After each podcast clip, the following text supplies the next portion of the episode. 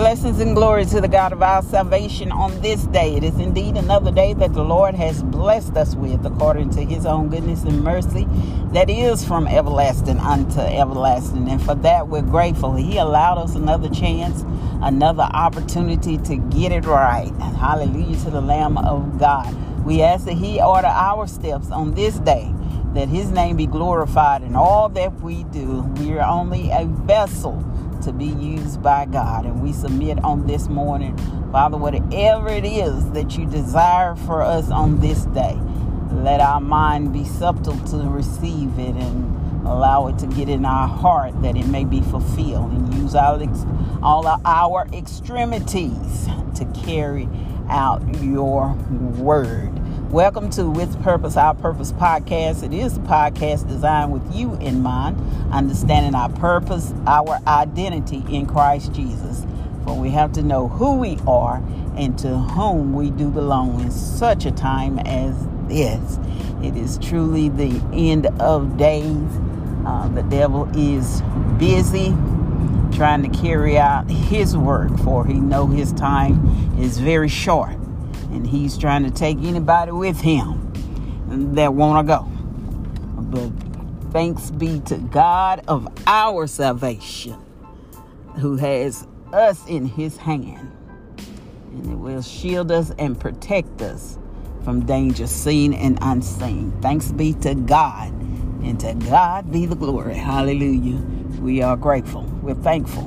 We're thankful that He shields us and He protects us from these things uh, the plot and the schemes of the enemy. That's why we pray for discernment all day, every day.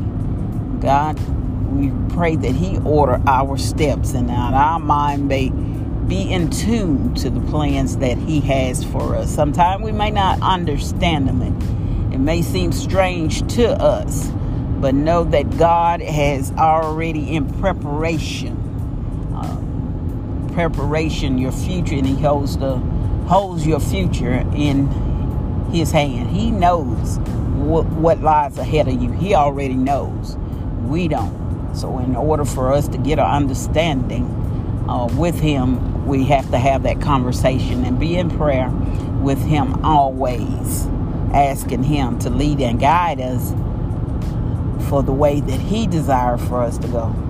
As we say, He know He knows what lies ahead. Have you ever been just in a rush trying to get somewhere and seem like everything is just going wrong? Especially in the morning, you're rushing trying to get from work, wake up late, and then something happen in in the house, and you can't get out as quick as you want to, and you just become so frustrated. And, uh, it just ruin your whole seem like it's just gonna ruin your whole day.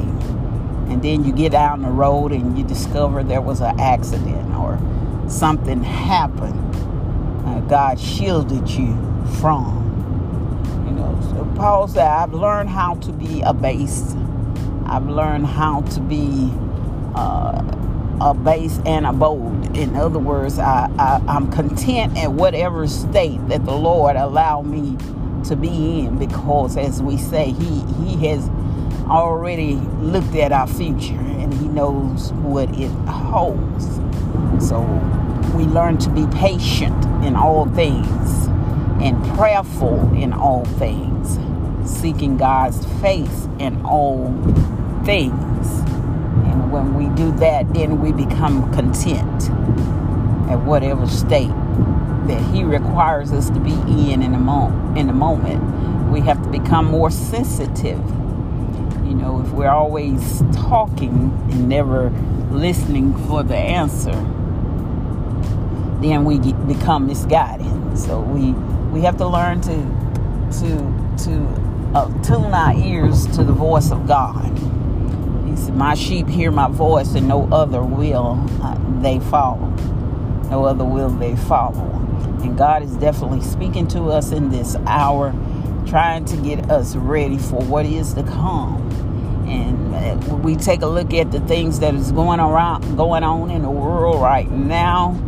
We hadn't seen anything yet. It's going to wax worse and worse. So we have to be prepared mentally, praying without ceasing praying without ceasing, asking the Lord to cover, protect, and shield our families, shield our children, shield our churches, praying that He holds back the wind until all of His children have received His seal of approval.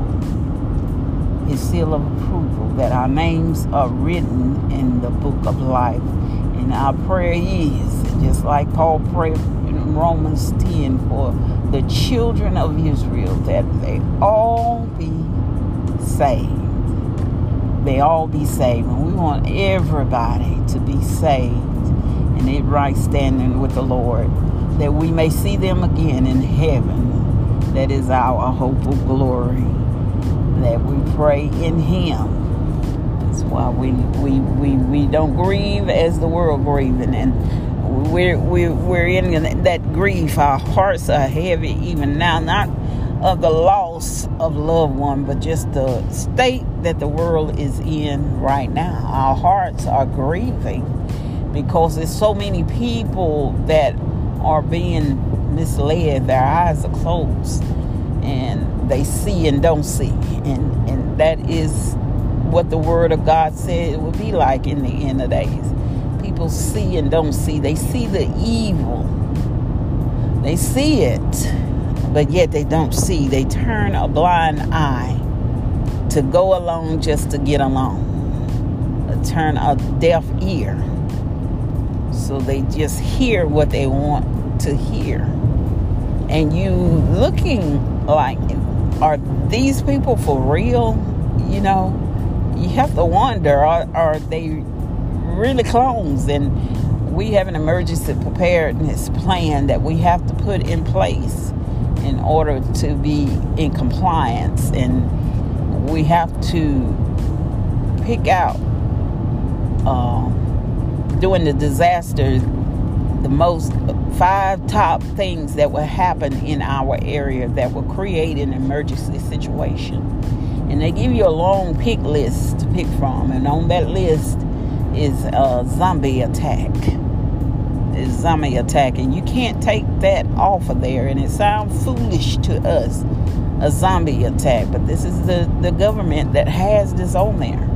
And when you think of a zombie, that is somebody that is just uh, being led and under mind control. They can't think for themselves. They can't do uh, anything. Something else is controlling them like a puppet.